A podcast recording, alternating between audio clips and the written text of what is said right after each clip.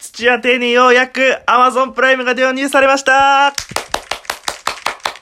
いや、これはおめでたいことですよ、本当に。あのですね、まあ、お話をしますと、土屋邸にはね、今まで、まあ、Wi-Fi 環境は以前から、以前からというか、まあ、最近ね、導入したんですよ。ただ、Fire TV スティック Amazon で発売されている、あれが、まあ、後でもいっかとか、まあちょっと今品切れなんですよ。やっぱみんなが買いたくなってる状態みたいで。まあ4月の15日ぐらい導入で、まあそれまで待とうかなって思ってたんですけども、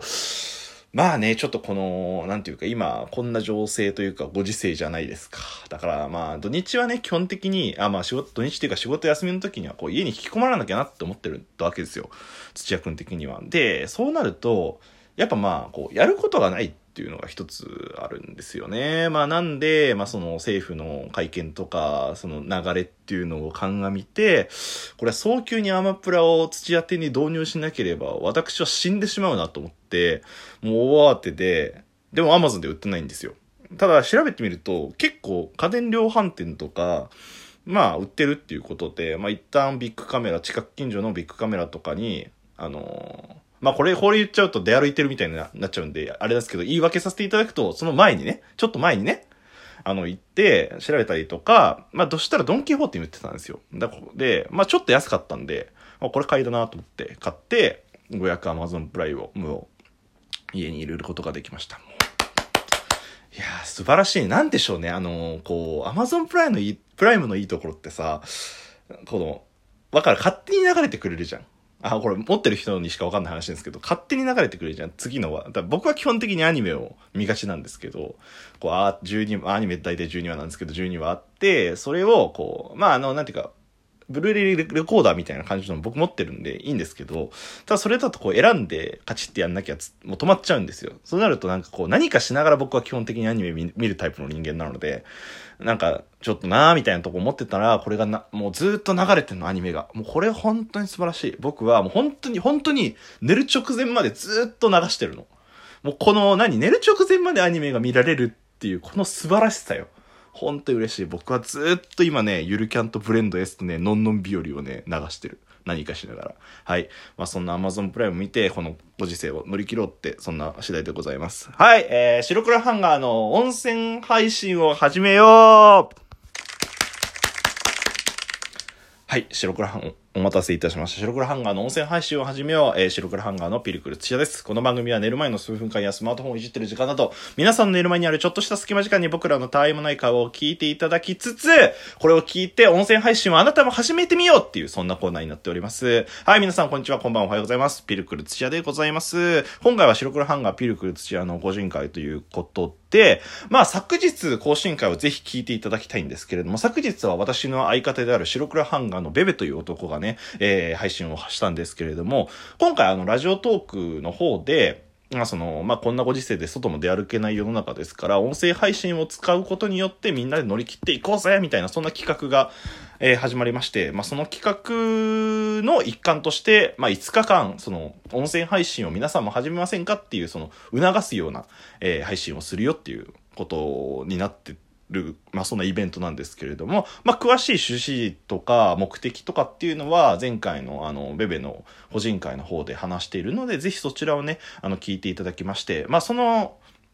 あの、趣旨を理解していただけたらなと思うんですけど、まあそのイベントの、まあ、発表を受けて、まあ僕らはもうやるしかないなっていうことで、白黒ハンガーの経営審議会に、えー、かけまして、たところ、あまあ、臨機が通りまして、じゃあ5日間ぜひっていうことになっております。まあ、白黒ハンガーには実は上層部がいたっていうね、まあ、そんなお話なんですけれども。はい。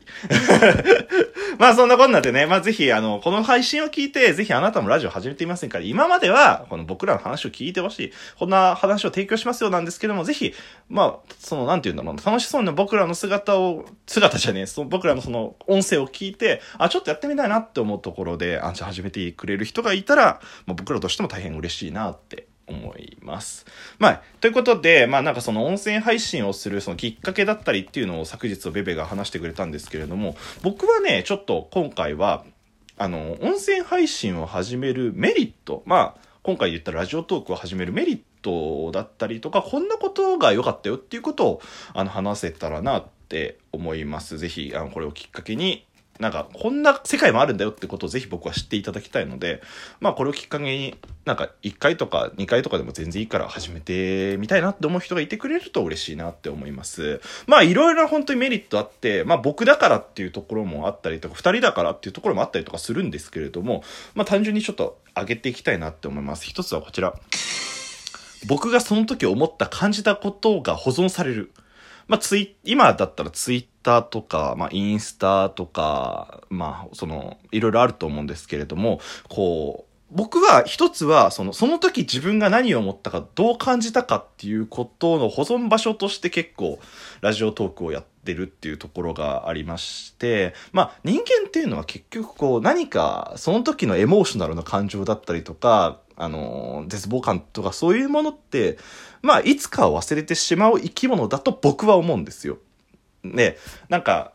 紙媒体とか写真とか文字に起こしても全然いいと思うんですけれども、ただ、感情がやっぱ乗るのって僕声だと思うんですよ。音声だと思うんですよ。なので、その時自分は、あ、こんな感情だったんだなとか、その、あ、そういえば、まあ今だったらコロナで外出らな、出られなくて、こんな感じで楽しんでたんだなっていうことが、まあダイレクトに伝わるというか、昔の自分が未来の自分に伝えるみたいな。そんなことができるのがもう一つの音声配信の良さなのかなと思います。だからまあもちろん誰かに向けてっていうのも大切だと思いますけれども、自分がどう思ったのかっていうことをこう保存しておきたいなっていうことで音声配信やるのも全然ありだと思います。なんて言うんだろうな。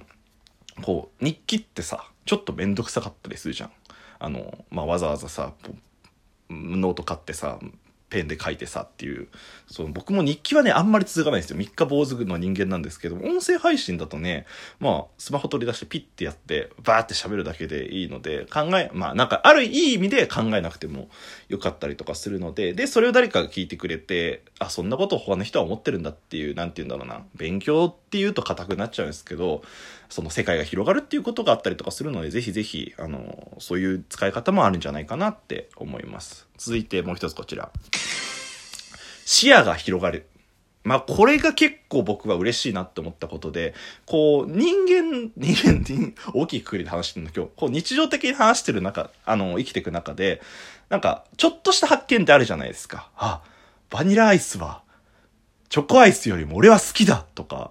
まあ、そんな気づきは多分ないと思うんですけれども、チョコミント味のアイスって、なんか思ってたほどミントじゃなくね？みたいな、そんな、まあ、ちっちゃい気づきってあるじゃないですか。で、そういうのって、その時は思ってちょっと感動したりとか、おおってなったりとかするんですけど、まあ、これも同じです。忘れちゃうんです、たりするんですよ。ただ、この音声配信をするぞって、まあ、例えば僕らなんかは週5で大体投稿したりとかして、そうなった時にやっぱネタの一つとしてそういう話をするんですけれども、それをこう見つけるために、あえてこう自分のアンテナが広がるじゃないですけど、アンテナ広がったりとかして、それを拾って拾って、そうなると結果、自分の人生ってすごく豊かになったりとかするんですよ。で、なんかこう、人との付き合いの中で、あ、そういえばさ、こういうことがあってさ、っていう話の単位もなって、そっから、まあ、なんていうの、盛り上がって友達が増えたりとか、人間関係すごい良くなったりとかっていうこともあったりとかするので、なんていうんだろう、視野を広げるって、こう、能動的にやろうとするとやっぱ難しいんですけれども、こういう目的、配信するために視野を広げようっていうのがあると、結構無理せず、楽しく続けられるんじゃないかなと思う。まあ、なんか、前回のその、さっき話した日記とちょっと矛盾するかもしれないんですけども、これはどっちかというと、人に話すためのネタとしての音声配信の良さっていう感じですね。はい。続いてこちら。ワンチャン有名人と絡めるよ。これ。まあこのラジオトークに関してのお話になるんですけれども、まああの、これは僕の体験談なんですけれども、僕あの、本当に厄介なオタクでして、アニメオタク、アニメとか大好きなんですけれども、その中で、まあ、声優の榎本敦子さんっていう方が、まあいらっしゃるんですよ。まあカードハイとヴァンガードの仙道恵美とかやらってる方なんですけれども、その人がたまたまラジオトークで音声配信を始めたんですよ。で、僕は、その、まあ、それ見てすごく嬉しかったんですよ。やっぱなんか自分の知ってる有名人が、その自分が使ってる媒体で、こう配信をしてくれるっていうのは、なんかちょっとだけやっぱ、テンションが上がって、まあ僕も思わず、ツイッターとかで、なんか、榎本さんが始めたぞみたいなつぶやきをしたんですよ。そしたら、榎本さんから、なんか、キラキラみたいな。キラキラみたいな感じの絵文字のリップが送られてきて、めちゃくちゃテンションが上がって、うわーと思ったんですよ。もう本当にね、厄介なタクでしょ？こんな感じなんですけど、そういうのって結局これやってなかったら多分なかったことでしょうし、ツイッターとかでもいろんな人の有名人とかがどんどんどんどんラジオトーク始めたりとかしてて、なので、まあ、どうなるかわかんないですけど、これは本当に不純な動機なんですけど、もしかしたらワンチャン有名人とそういう絡みが生まれるかもしれないじゃないですか。そういう、なんていうか、まあ、野望的な、それを叶えるための、もう一つの媒体でラジオトークっていうのがいいんじゃないかなって思います。まさに、ハッシュタグ、ラジオトークには夢があるんですよ。僕は本当に、もう榎本さんとちょっとでも本当秒ですよ。ツイッターリプリプぐらいですよ。だけど、やっぱオタクとしては、こういうのめちゃくちゃ嬉しいんですよ。もうね、声優さんとかにね、クソリプを送るぐらいだったら、こういう音声配信することによって、そういうワンチャンの絡みを狙った方が絶対いいですよっていうオタクの皆さんに伝えておきます。はい、ということになっております。こういうね、まあワンチャン何かあるかもしれないよっていう、これはもう僕の希望と野望なんですけども、まあそれだけなんですけど、まあそういうこともあるかもしれないので、そういう、なんていうの、そういう意味でも楽しいよっていう話ですね。で、もう一つがこちらですね。あ、間違えた。こっちですね。えー、有名、いや、有名人じゃない。あの、いろんな人とのつながりが持てるということで、まあ僕もこのラジオトーク配信して、ラジオトークいろんな人が配信されております。で、中には自分の、僕の、だ僕だったらアニメとか漫画が好きで、そういう人たちが好きな人とのつながりを持てたりとか、そういう人の配信を聞くと、わかるわかるわかりみが深いっていうふうにつながりを持ったりとかして、結局それも、まあ、前の話に戻りますけど、視野が広がったりとかするので、そういう意味ですごく、なんか、自分の世界を広げてくれるなってっていうのが、音声配信、ラジオトークの良さなんじゃないかなって思います。ぜひぜひこれをきっかけにね、まあ自分のその日記としてもの使い方もいいですし、誰かのためにっていうことでの配信もいいと思います。まあ自分ちょっとくすぶってるよっていう人を、ぜひぜひその熱い気持ちをこの音声配信流してみてはいかがでしょうか。お相手は白黒ハンガーのピルクル土屋でした。じゃあねー